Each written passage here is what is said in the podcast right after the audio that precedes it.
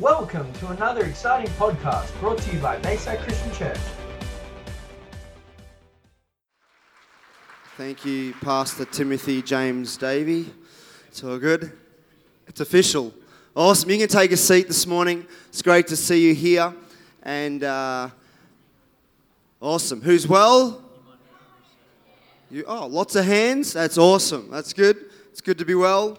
And, uh, you know, it's just good to be in church together this morning. Just one thing before I um, get into this message. Uh, this Tuesday, um, we are having a national day of prayer and fasting for our nation, uh, in general, for our nation, basically. And uh, I just want to read you something that uh, Pastor Wayne Alcorn, who is uh, basically directing, I guess, is on the national director of our movement, which is Australian Christian Churches. And on Tuesday, um, over 1,100 churches are combining together to pray uh, in their churches. And now also many other churches from different denominations are joining in on the same day. And he's just written some things here um, to us, uh, and I just want to share this. He said, um, I've been encouraged by the warm and enthusiastic enthusiastic response to my call for a national day of prayer and fasting across our movement this coming Tuesday. In fact, other church groups have decided to join us and stand united in praying for the Lord's intervention in our land. Many of uh, the issues which you see in society today are merely a symptom that our nation is desperately in need of a spiritual awakening. It was the great Bible commentator Matthew Henry who said, When God intends great mercy for his people, he first gets them praying. In, prep, in preparing to lead our nation in prayer, let's be encouraged by the scriptures in 2 Chronicles 7:14 carries great promise that God will heal our land. If my people who are called by my name will humble themselves and pray and seek my face and turn from their wicked ways, then I will hear from heaven and I'll forgive their sin and will heal their land. Let us also be encouraged by Elisha, a man like us whose prayer resulted in breakthrough in a great time of need. Elisha was a human being, even as we are. He prayed earnestly that it would not rain, and it did not rain on the land for three and a half half years. Again he prayed, and the heavens gave rain, and the earth produced its crops. In James 5 17, 18. Note, Elisha's prayer affected the atmosphere. And some other points here that we'll be praying for and saying to pray for on Tuesday night, we are seeking the Lord's intervention in the following. His church in Isaiah it says, Arise, shine, for your light has come. In righteous government, praying for our government, in intercession, thanksgiving being made for all people, for kings and all those in authority, that we may have live peaceful and quiet lives in all goodness and holiness. In 1 Timothy 2 1 and 2, praying for our families, prayer to be strengthened and bless our families and future generations, praying for our nation, that because righteousness, it says in Proverbs, exalts a nation, and our world. Since my last email, things have escalated in Korean Peninsula, and hostilities between governments are a great concern for all humanity. Let's pray for peace in that region and for a clear voice to emerge that stand for peace and restoration. I'm believing that as we come together to fast and pray, we will have the confidence of Jeremiah 33:3 that says, If we call on him, he will answer. Thank you for taking up the call to prayer and believing that we will truly see a spiritual awakening in our nation. And so uh, this Tuesday, this church is doing in very various ways, but uh, we are asking, and we've said all our life groups this week uh, to come together, to not meet in homes and that, but come here on Tuesday night at 7 p.m. And, and, uh, and we encourage you to sort of fast if you can. That could be the whole day, that could be a meal. Maybe you've never done that before, but maybe you could. The Bible talks a lot about fasting. I'm not going to talk about that, at all that now, but um, prayer and fasting is so powerful. It makes me think about uh, the story of Esther, that in her nation, that she faced something, you know, terrible in their nation. Their whole people were going to be wiped out. They're going to be killed uh, because, of a, because, of, because of a declaration from the king who was kind of tricked into changing that law by another evil man. And they, they were facing it. And so what did they do? The first thing they did is they, the whole nation of Israel, had three days of prayer and fasting. Everyone prayed and fasted, and within within a week, basically the whole situation changed and it was turned on its head and the and the truth that was hidden was actually revealed and uh, and the you know the, the the plan that evil plan was exposed and to that nation and that guy got taken care of or whatever and they were saved and you know we're not facing the same same, same kind of circumstances But there's an attack on our nation of not, you know, and there's many, many issues, and, and it's not, we're not just talking about, you know, same sex marriage. That's like a, thing that's happening, but there's, there's an attack on our families, there's an attack on freedom of speech, there's all these other, many other issues that are, that are like happening in the, the background that are maybe sort of sitting there, but people aren't sort of realizing. And we're praying really for our nation that uh, God, that the truth will be shown. And that when evil plans will be exposed, and that, that you know that righteousness does exalt a nation. So I'm saying, you know, I love our nation. Who loves our nation? I love Australia. People come to Australia and go, gee, I wish I could live here forever because they just love our nation so much. And, uh, and so we're saying, if you love our nation, come and pray. Come and pray. Maybe you don't usually come out to when we have a prayer meeting or something like that. I'm asking, come and pray. Come and join together with thousands of others, tens of thousands. There's over 300,000 people in our ACC churches alone in this nation, and, uh, and they're the ones that are coming together, plus more, to pray. So let's pray this Tuesday night, 7 o'clock here, and I encourage you to come and, uh, and do that. It'll only be for an hour, 7 till 8 o'clock, and uh, this Tuesday night. Well, last Sunday night, uh, I talked about, and some of you would have been here, and, and many of you probably weren't, but I talked about uh, truth and about speaking the truth. And, uh, and I want to continue with that today, and I'm going to go over some things I talked about last Sunday night. So some of you will hear some things again, but that's okay. And many of you wouldn't have heard some things. But I want to talk about truth today uh, that is happening and what real truth is. And, and more specifically, I want to then go and talk about speaking the truth in love and what that really means. And you know, as I said just before, there's a battle in our nation over many things at the moment, over you know, over marriage, over family, over freedom of speech, and over truth. And I want to talk about the battle over truth. And it's sad to know that you know there's sometimes what's been happening, and, and you know, we, if we talk about media and some things like that, uh, you know, we've seen. Um, the, over the last weeks, even, I'm going to share one example in a moment where mainstream media um, has not knowingly not spoken the truth and deliberately lied. And you might say, well, that's nothing new. Um, but it's but it's it's gone to another level. It's actually hiding the truth and actually deliberately doing it because of a certain agenda or a certain thing they wanted to do, which is pretty bad and, and uh, because it's a you know media is to be a trustworthy source or supposedly should be and present the truth because it's presenting it to so many people. And recently, I don't know, about two weeks ago, I don't know if you heard, there was. Um, there was it was on me and every media outlet, paper and uh, and on TV. Um, they threw up this um, poster. Uh, there was a terrible poster against um, you know gay and lesbian uh, people, and it was it was terrible what it was saying and all that kind of stuff. And and then this guy, and where it came from is a guy put this photo on uh, on social media and said I was walking through the streets of Melbourne and I took a picture of this poster and, uh, and basically say, how dare those that are for, you know, traditional marriage, look what they've done, look at this poster, you know, and all this kind of stuff. And they put it on social media and all the, you know, all the main media, 7, 9, 10 and all that, and papers all started throwing this up. And he said, these posters are all over Melbourne.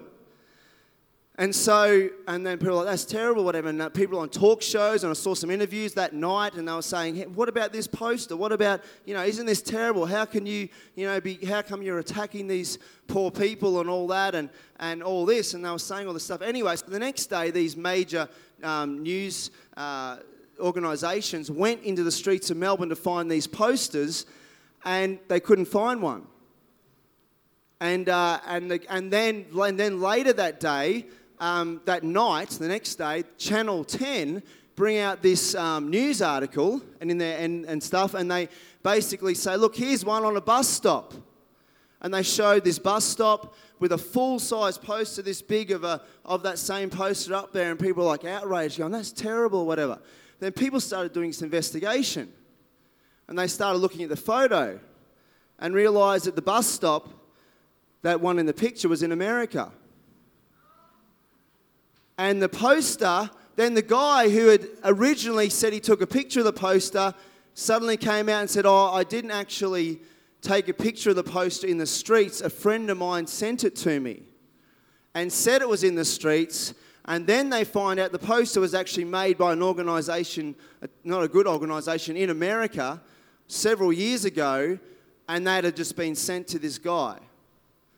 And then Channel 10, because they couldn't find the poster in the streets, they grabbed it and photoshopped it onto the side of a bus thing and put it on national television and said, Look how terrible people are coming against homosexuals and lesbians and saying all this stuff. And, pe- and then people were outraged at Channel 10.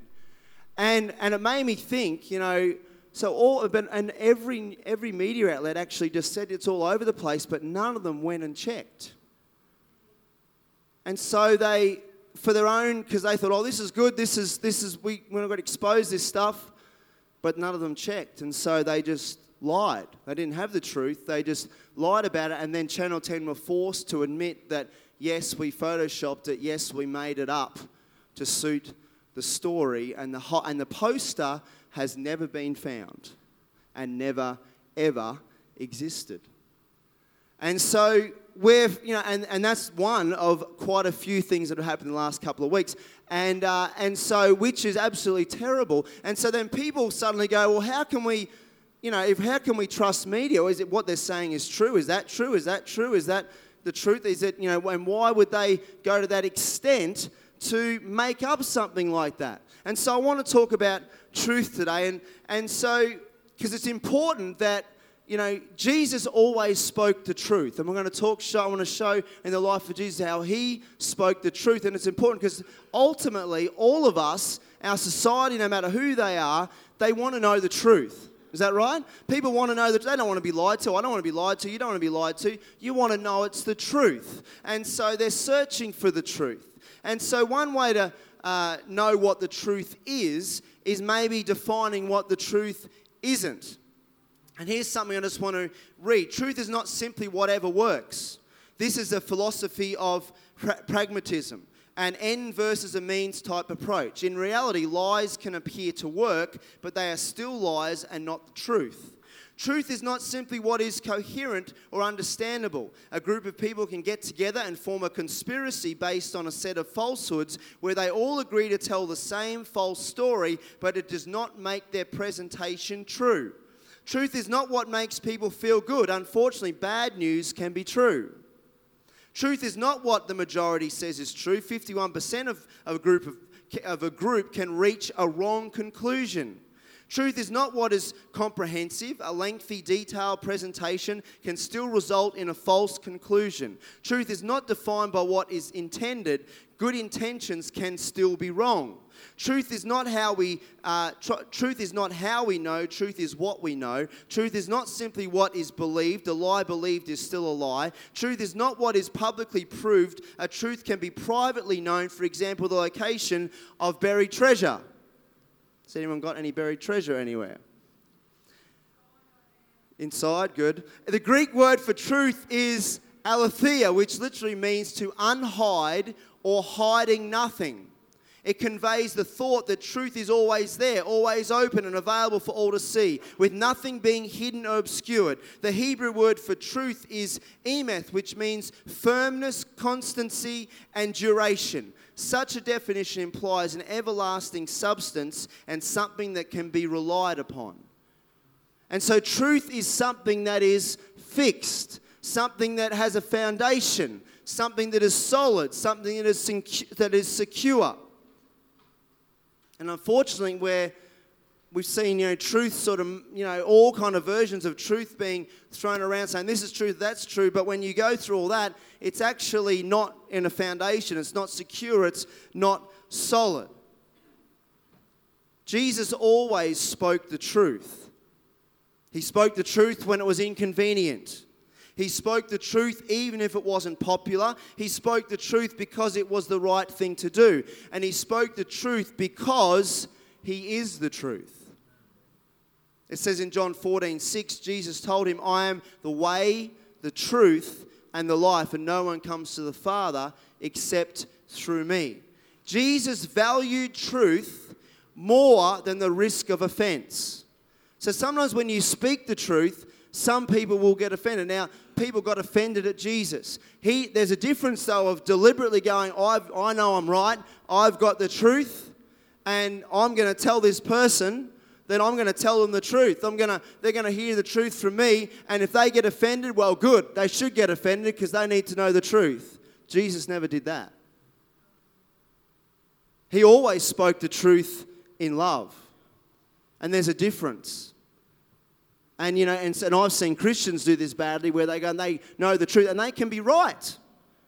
But, and I'm going to show a, read a story a bit later on that shows this really powerfully. But, you know, and they can be right and going, yeah, and they can tell, but the other person gets terribly offended and feels condemned because of the way the truth is presented.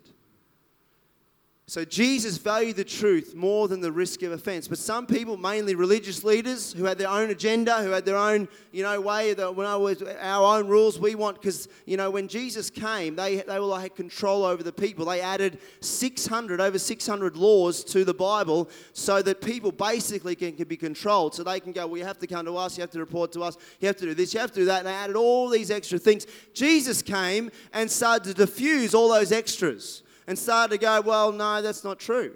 And started to speak, and then they didn't like it. So then, when Jesus begins to speak the truth, they got uptight, they got offended, saying, Oh, we've got to get rid of this Jesus. And then they turned in to say, How can we get rid of him? We need to remove him because he's, he's showing the truth, he's revealing the truth, he's revealing us to look bad. He loved them still, but just him by just speaking the truth, you know, convicted them and they were like, oh, we need to do something about this. But, there's, but 95% of the people were so hungry for truth that they're saying, Jesus, please tell us more. They were hungry to know the truth. Jesus always spoke the truth in love. So we're going to talk about truth and love. The truth that Jesus spoke all, uh, had a foundation. It has a, had a fixed point. It, has, it was grounded and didn't change over time. In fact, the, the Bible hasn't changed over any time at all. It was written and hasn't been changed. What it said is what it still says today. John 17, 14 to 17 says this I've given them your word, and the word has, and the world has hated them. For they are not of the world any more than I'm of the world. My prayer is that not that you take them out of the world. This is Jesus praying for his disciples, praying for us in the future. My prayer is you don't take them out of the world, but that you protect them from the evil one. They are not of this world, even as I am not of it. Sanctify them by the truth. Then it says, Your word is truth. Clearly says the word of God is truth. And real truth, and the first point is real truth has its foundation in God's word. And you can and there's many examples of this, but one is like, you know, there's theories out there of all different things, and a theory of evolution, um, which is like, you know, how, how the world began, all that kind of stuff. And as science discovers more things about our, our world, our universe, our planet, over time, those theories have always had to be changed. And so there's a theory of evolution where they're going, oh no, now that's not tens of thousands, that's hundreds of thousands, and that's not millions, now that's tens of thousands. And, and, and so they, they're changing, and that happens all the time. They're changing stuff all the time. And I'm amazed to know that every time they discover something new about science, they're having to change their theories, but everything that is discovered actually always fits with the Word of God.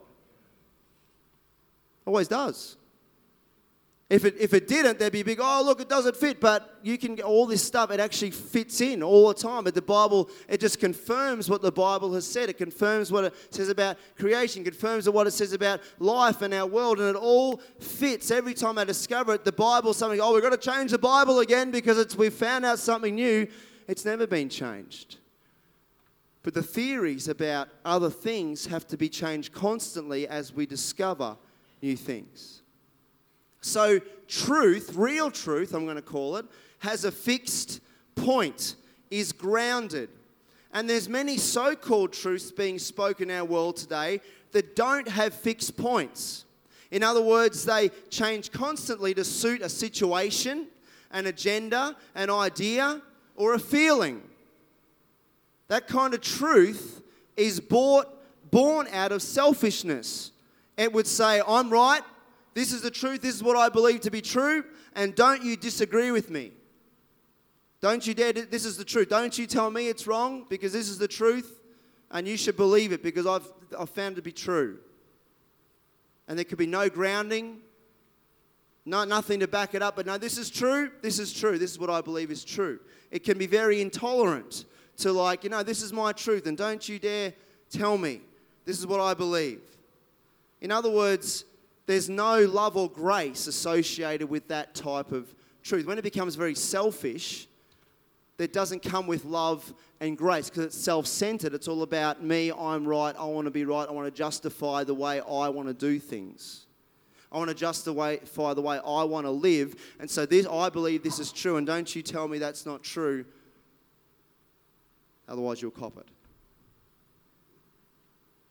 So here's an example of an unfixed truth, and not with, not with talking about this subject too much, but um, there's a, there's a program in our schools called Safe Schools Programs. It's in, not in Queensland schools, it's in only very, maybe one or two. I'm not sure if it's in them anymore.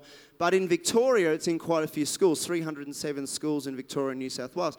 And it's a programming, it's in, you'd have to, some of you know about it, some of you may not. But it's a program that has a whole lot, it's meant to be an anti bullying program, but teaches basically about sexuality.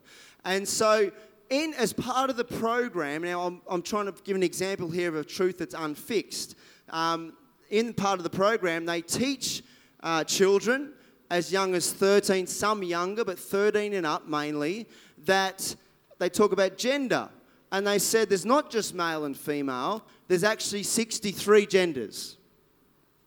And so, and some of you, I don't know if you've heard about this, but it's been, it's quite easy to find, it's material all that kind of stuff. But they teach, and I can't, and I read through some genders, and I can't even make sense of some of them, what they're talking about. But there's all these genders made up and saying, and this is what they basically say. Now, your gender isn't fixed.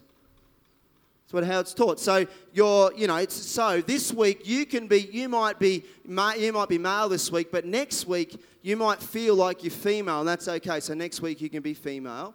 And then uh, and then you might and the next week okay they said it can change from week to week all the time. And so next week though you might feel a bit in between so you might be a bit of both. And so and so they're teaching this to kids.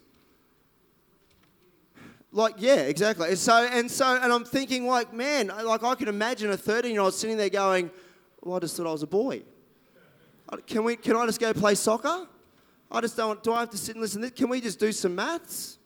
Can we do some English? I just want to read a book. I don't really want to hear this. And so, but they're being taught this. And so, since that has been brought in, you know, you can imagine what's the repercussions of that. Like you said, it's confusion. And you're right, because since they've started teaching that, there's been a 600% increase in uh, children being admitted to clinics with gender confusion in Victoria. And so, and the scary part about it is that they, the school won't give info to parents about when they're teaching it, and the parents can't pull their kids out of the program. It's compulsory, and all this stuff's going on. But I just want to highlight the point that a, they're saying this is true. Your gender isn't just that, it changes all the time. But the problem is they're saying it's fluid. In other words, their truth has no grounding, it has no fixed point, it has no foundation. And so, in, and in fact, the, the science doesn't even back it up. And, uh, and it's kind of like, so there's all this stuff going on, and I think, man, all it's going to do is bring confusion into people's life. So then we look at something else. The Bible, okay, God's Word, gives us real truth about how to treat people on all different subjects. Talks about how you should treat people, how about the power of our words, as life and death is in the power of your tongue, about marriage, about family, about anger, about forgiveness, and many, many more subjects. Just about all these other subjects. How did Tim talk about how to handle finances and money and wealth and possessions and, and all this kind of stuff? It gives us truth about that. And the powerful thing about the Bible is this. Because those examples were given, we can actually read about real life accounts in people's lives and we can see the results of when people stood for the real truth and lived by the real truth and what happened. And we can look at when they didn't, went up against it, we can see the result of what happened when they didn't. And the truths that are being thrown out in our nation at the moment have none of that to back it up. They've got a 600% increase in the people admitted to a clinic, but they haven't got these examples over a long period of time where the Bible shows truth. An example of a fixed truth, now you can look at any of those subjects, a whole lot of stuff. So, a fixed truth example, make this real easy, is sleep. The Bible talks about we need to have a rest, we need to sleep. It, there's many, there's about over 50 scriptures that talk about sleep. So, this is real basic. Yeah, it is real basic. And, you know, the Bible talks about Jesus, he slept several times. He's in a boat, sleeping in the middle of a storm, all that kind of stuff. So, we all know that we need sleep. Who needs sleep? I just said this on Sunday night, and I said, "Who's?" I said the longest I've been up is about 36 hours, and uh, I said, "Anyone have been up longer?" And all the transformation guys threw up their hand, and I figured that'd be good on you guys. And so, so you can stay up the longest, and um, but we need sleep. And if you don't get some sleep, you know what happens? You get tired, yes, but your body starts to get sick. It starts to break. All this kind of stuff happens when you don't get sleep. And so you know, but, you know, just imagine I was someone who thought, well, I don't think I need sleep. I don't, I don't think that's right. I'm going to come with my own thing. I'm just not going to sleep. I'm going to do something else instead. I'm, going to, I'm just going to keep fishing for weeks and I'm not going to sleep. And no one's going to stop me because I believe that's going to be right. And then who knows what might happen? Probably fall out of the boat. And so and so there was a young guy in Japan, teenager about three, four years ago, who uh, basically thought this, and he loved computer games and was playing an online game. And, uh, and he thought, I don't need to sleep. I, just, I'm just, I, just, I don't need to do that. I'm just going to keep playing this game because I like it, because I love it. And so he's basically playing this game, playing this game for hours and hours and hours and hours and hours. It gets to 81 hours. And he fell off his chair dead drop dead from lack of sleep. Real simple that that is a truth in the Word of God. Real simple one, but the Bible talks about rest and sleep. You can go against that all you want, but there's consequences when we speak against, when we stand up against, when we go against real truth. There's benefits for real truth, though. In John 8 30, 8 31 32 to the Jews who had believed in him, Jesus said, If you hold to my teaching, you are really my disciples. Then you will know the truth, and the truth will set you free.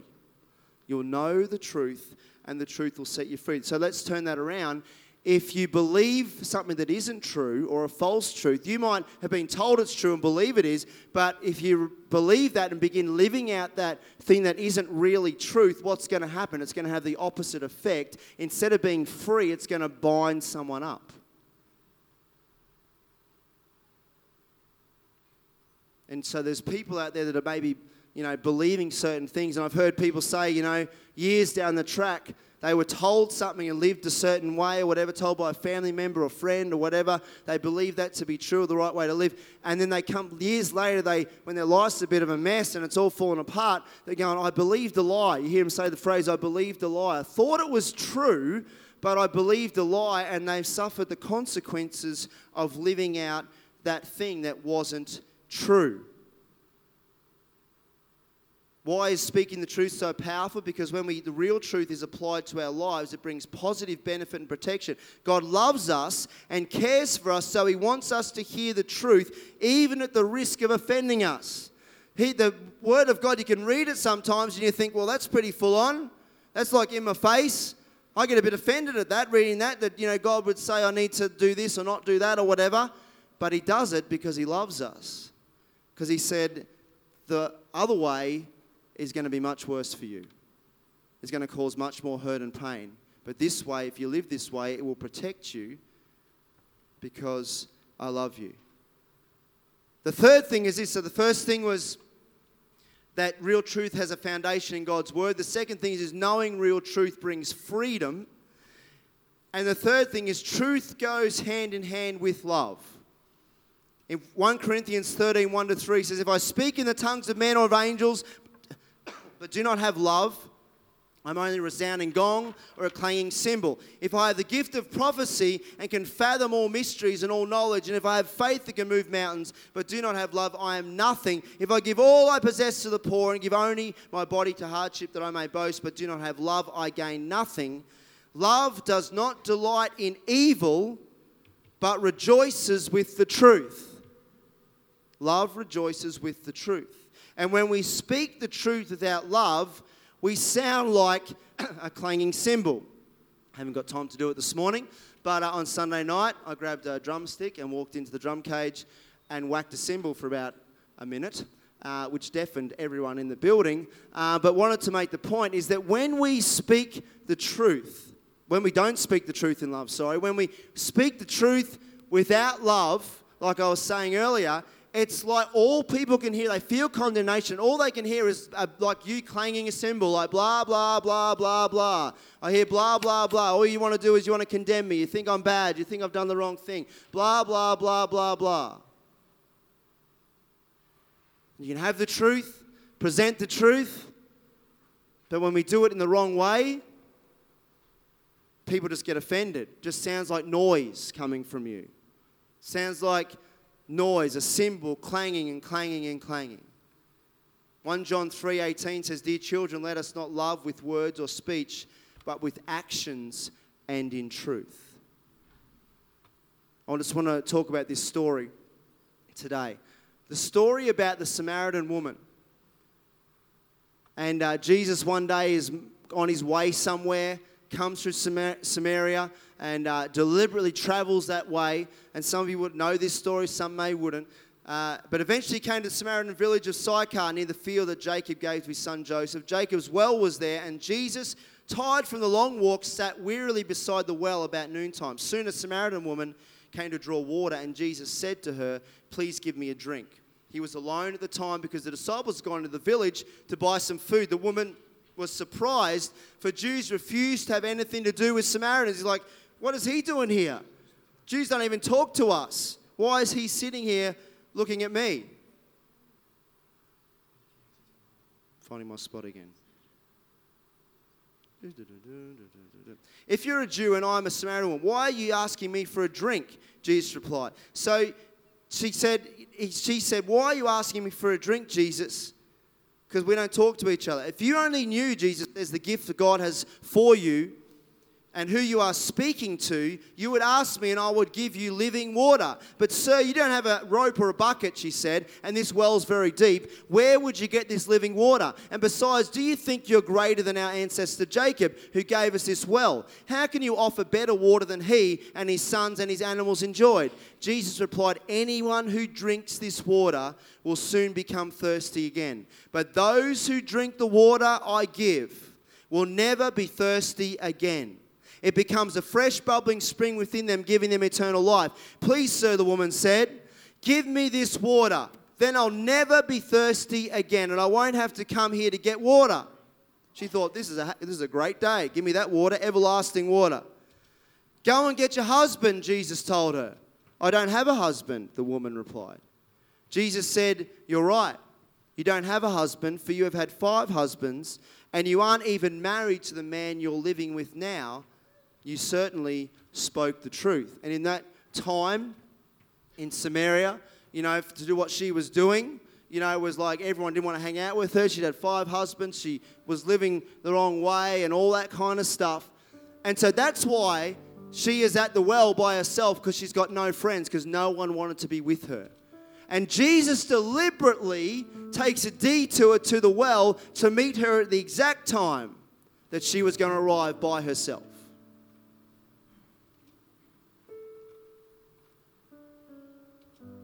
What about this though? What if Jesus, instead of talking to her like he did at the start, what if he just simply started off the conversation like this Hey, hey, woman, go get your husband.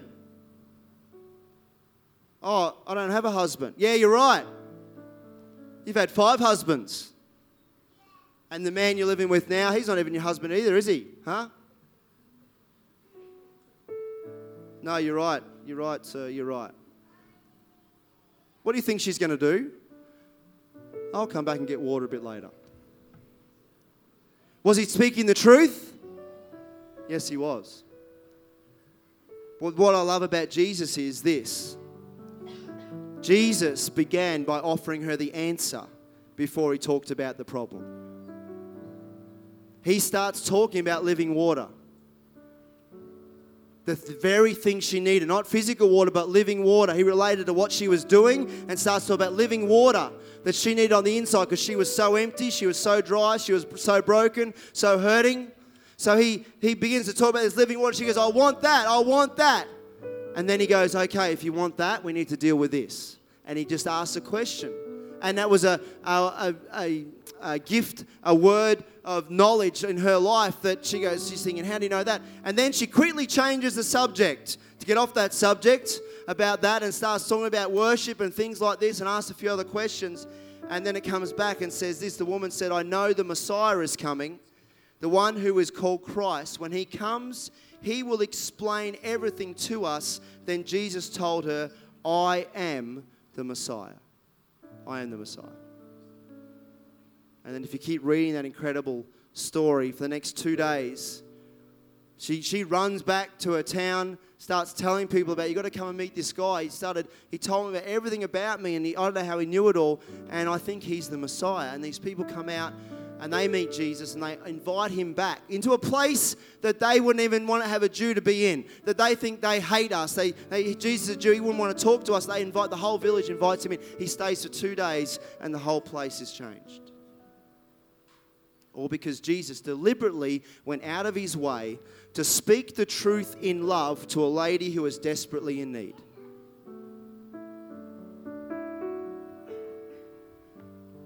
As we finish today, I just want to read this. There's a guy called uh, Joe Battaglia who wrote this, and it's, and it's very good. In John 4, Jesus went out of his way to find someone, in this case a Samaritan woman, who society said he should avoid. That's the first step in finding common ground. You often must go outside your comfort zone, whether it's geographically, emotionally, or, uh, or, or, or politically. Jesus showed us the second point of finding a common ground when he did not condemn the Samaritan woman. John 3:17 tells us Jesus does not condemn, and neither should we. He didn't yell at her for her sin or heap shame upon her. He intersected her life to show God's love and reorientate her focus to God's truth. Bringing a person face to face with their sin is not the work is, is the work of the Holy Spirit. It is not it is he who convicts in John 16, 7 to 11. Note it says he convicts and not condemns. Neither Jesus nor the Holy Spirit condemns people. Conviction does not leave love out of the equation, whereas condemnation leaves no room for love. Conviction is born of love, condemnation from a lack of love and compassion. John 3:17 says for God did not send his son into the world to condemn the world but to save the world through him. Our world at this time needs us to speak the truth in love. Doesn't need condemnation. We don't need to tell people they're wrong. You're doing the wrong thing, you're doing that. We need to we need to present the truth and live the truth in love. And if you can't, if you want to speak to someone and you're not going to present the truth in love, then don't say anything at all. Go home and begin to pray for that person until you have a love for that person and compassion for that person. Then go and speak to them. Speak the truth in love. Worship team, do you want to come up? I want to finish with this story. On Friday night,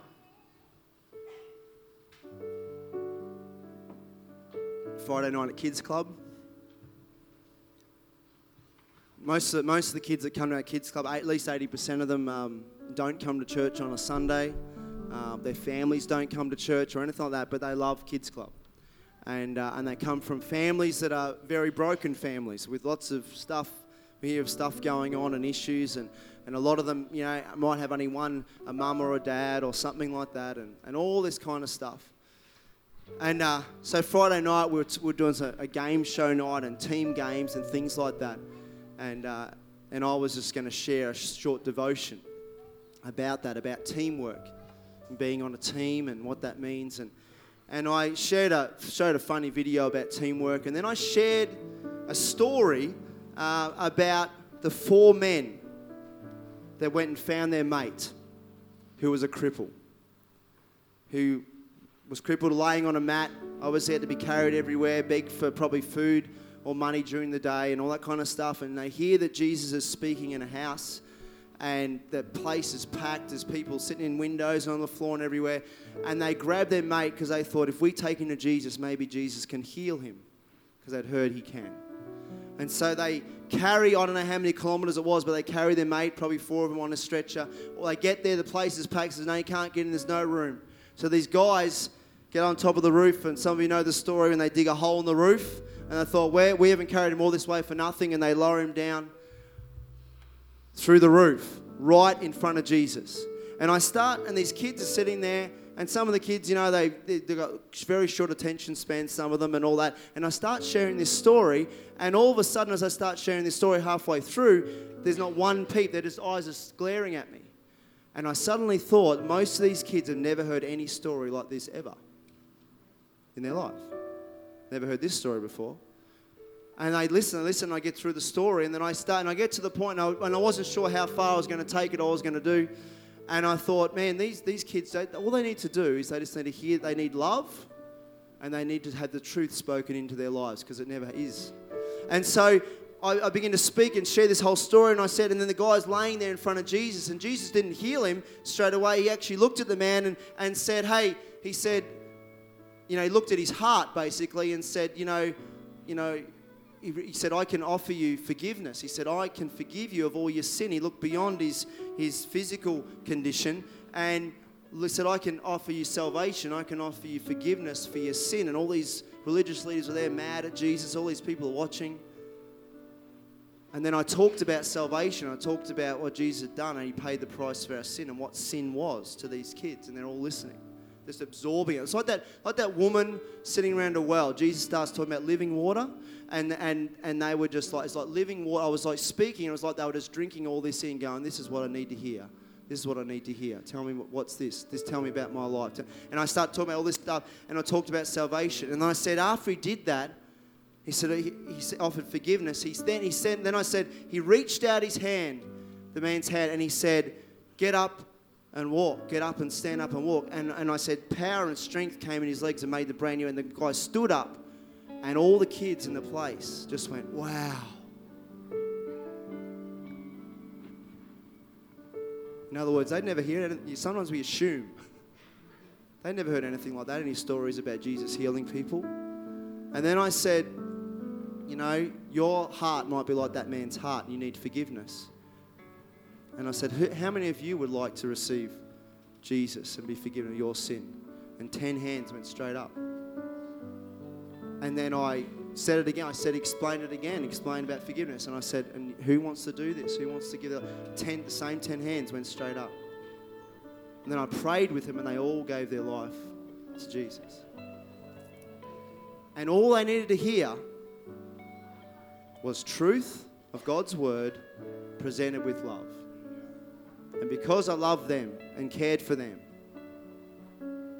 they, they were a sponge ready to receive what God had for them. Why don't you stand to your feet today?